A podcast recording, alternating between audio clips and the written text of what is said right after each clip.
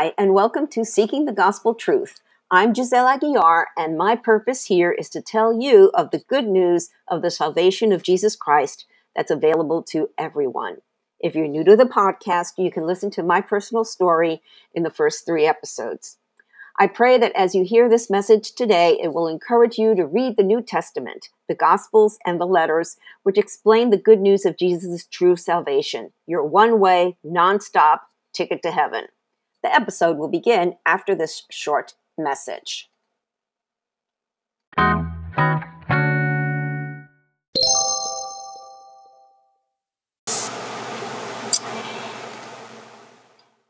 WWJD. Okay. Comparing Jesus clearing the temple to the riots. How wrong is that?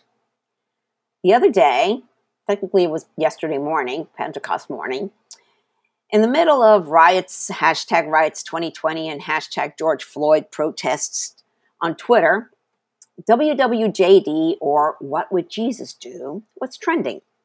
Considering that I had used that phrase a few years ago, I used it a lot. It piqued my curiosity. Clicking onto it, I was shocked to see people saying that Jesus would do the same thing destroy property to prove a point or injustice because he had cleared the temple in Jerusalem. Stop right there. Well, I didn't respond then because I didn't have time to get into a Twitter argument. Plus, it takes much more explaining than just 280 characters. I explained fully why Jesus got angry and threw over the tables of the temple money changers in an article from uh, in my a walk through holy week series and there's a link to it in my blog. You can click over to that. So i'm not going to repeat myself again. Suffice it to say that jesus was angry at the misuse of the sacred temple grounds. Jesus said the scriptures declare my temple will be called a house of prayer for all nations but you have turned it into a den of thieves Saying that, he quoted both Isaiah 56 7 and Jeremiah 7 11. But Jesus submitted to authority. Jesus is God.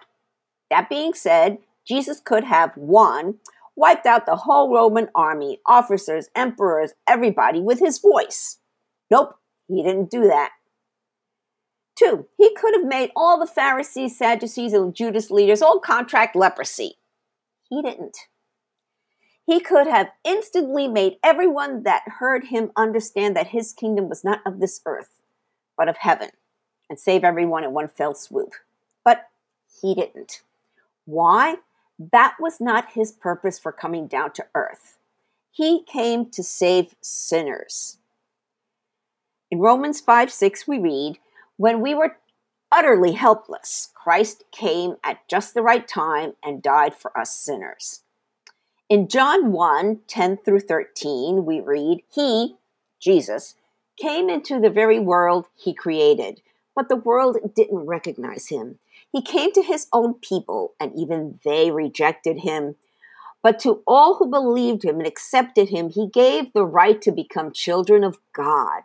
They are reborn, not with a physical birth resulting from human passion or plan, but a birth that comes from God. Jesus, being God, had the power to stop all the torture he endured. But he didn't. He was betrayed by one of his followers, Judas. He was also betrayed by one of his closest friends, Peter. And you can click over to my blog, and there's links to my articles, uh, specific articles, uh, also through the Walk Through Holy Week there. The portrayal of Jesus through the Gospel of John um, in in a in a in a video series called The Life of Jesus. It's one of the best biblical videos I've I've seen. And if you click on to my blog, there is um, a video of uh, Jesus being arrested and what he what he went through in uh, John chapter eighteen. Now Jesus could have saved himself, but he didn't. Two others, both criminals, were led out to be executed with him. When they came to a place called the skull, they nailed him to the cross, and the criminals, the criminals were also crucified, one on his right and one on his left. Jesus said, Father, forgive them, for they don't know what they are doing. and the soldiers gambled for his clothes by throwing dice. The crowd watched and the leaders scoffed. He saved others, they said. Let him save himself if he's really God's Messiah, the chosen one. The soldiers mocked him too by offering him a drink of sour wine. They called out to him, If you are the king of the Jews, save yourself. A sign was fastened above him with these words This is the king of the Jews. One of the criminals hanging beside him scoffed, So you're the Messiah, are you? Prove it by saving yourself, and us too while you're at it. But the criminal protested. Don't, but the other criminal protested, Don't you fear God even when you've been sentenced to die? We deserve to die for our crimes, but this man hasn't done anything wrong. Then he said, Jesus, remember me when you come into your kingdom. And Jesus replied, I assure you, today you will be with me in paradise. And that's found in Luke chapter 23, verses 32 through 43. Now, given the horrible torture that Jesus went through, an innocent man killed for no reason except that the Pharisees and Sadducees and Jewish leaders felt their power threatened, wouldn't you think that Jesus' followers would be angry? Wouldn't it make sense that the apostles, disciples, believers, and followers would be enraged enough to burn the homes and businesses of the ones who killed their leader? Sure, that would make sense. But that's not what happened. Jesus, after the resurrection, appeared to his disciples. And what was the first thing he said? Peace be with you. That's in Luke 24, chapter 30, uh, Luke chapter 36. I'm sorry, Luke chapter 24, verse 36, and then John chapter 20, verses 19, 21, and 26.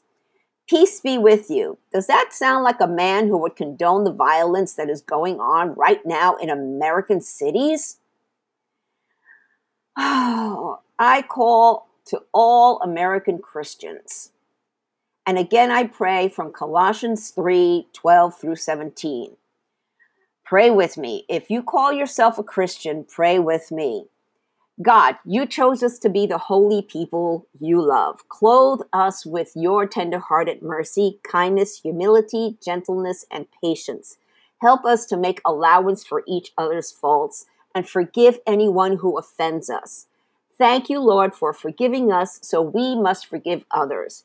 Above all, help us to clothe ourselves with love, which binds us all together in perfect harmony.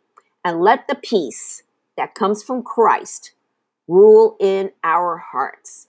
For as members of one body, we are called to live in peace. Always be thankful. Let the message about Christ in all its richness fill our lives. Help us to teach and counsel each other with the wisdom the Holy Spirit gives. As we sing psalms and hymns and spiritual songs to God with thankful hearts, help us also, Lord, to no matter what we do or say, to do it as a representative of the Lord Jesus, giving thanks through him to God the Father. And I pray this in Jesus' mighty name. Amen. This is what Jesus would do. Amen. Soli Deo Gloria. To God alone be the glory.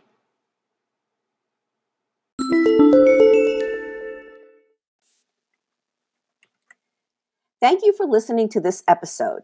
Jesus said in Revelation 3, verses 20 through 22 Look, I stand at the door and knock. If you hear my voice and open the door, I will come in and we will share a meal together as friends. Those who are victorious will sit with me on my throne, just as I was victorious and sat with my Father on his throne. Anyone with ears to hear must listen to the Spirit and understand what he is saying to the churches. Jesus is knocking. It's up to you to open the door. If you have any comments or questions, feel free to reach out to me via my website or social media. The links are in the show website. Make sure you download my favorite free Bible study apps, YouVersion Bible app, and Through the Word. These will make it easy for you to get into the habit of reading the Bible daily. Seek the truth. Seek the gospel truth. Oh, and don't forget to hit the subscribe button and then the share button. The gospel of Jesus is meant to be shared. Soli Deo Gloria. To God alone be the glory.